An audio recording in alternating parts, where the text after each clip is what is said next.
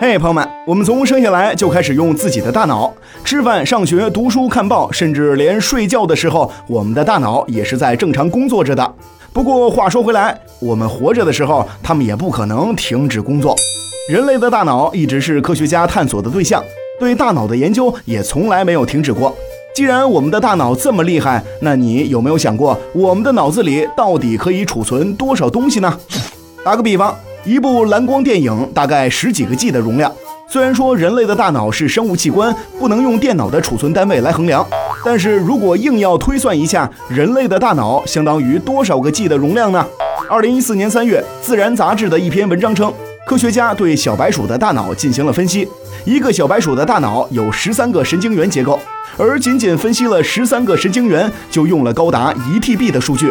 我们来对比一下。一个成年人的大脑由一百四十亿个细胞构成，重一千四百克，大约有一千亿个神经元。小白帮大家算了一下，大约是七点六亿 TB，换算下来就相当于九千五百万块八 TB 的硬盘。说到这儿，有朋友就会说了：人类的大脑容量那么大，为啥老师讲课的内容我今天就记不住了呢？当然了，人脑记忆的储存容量不能简单的折合成硬盘容量，它们要比硬盘复杂的多。人脑的一千亿个神经元，并不是全部用于储存功能，它还要进行整理、分析、清理等复杂功能。一百多年前，德国心理学家就发现，人类记忆的奥秘，约百分之七十的记忆会在几小时内快速忘记。大脑记忆功能分为短期记忆和长期记忆，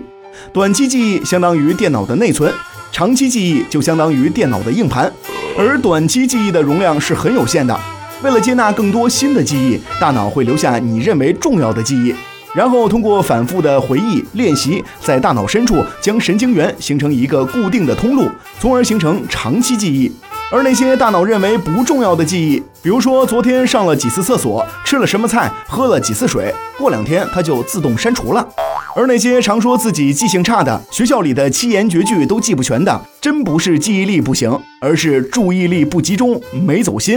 当然了，每个人对大脑的开发是不同的，像小白这样的，十分钟能背出十个英语单词，也就是一般般的人物。可历史上的科学大牛，比如说爱因斯坦、牛顿，他们的大脑为科学创造了很多的辉煌，那他们的开发程度和一般人肯定是不太一样的。说到最后，朋友们会问了。那记忆是否有极限呢？科学家告诉我们，记忆是有极限的，但是迄今为止，如何找到这个限度，遗憾的是还没有答案。不过话说回来，这个记忆的极限跟你平时背单词、背课文、记数学公式好像也没什么关系吧？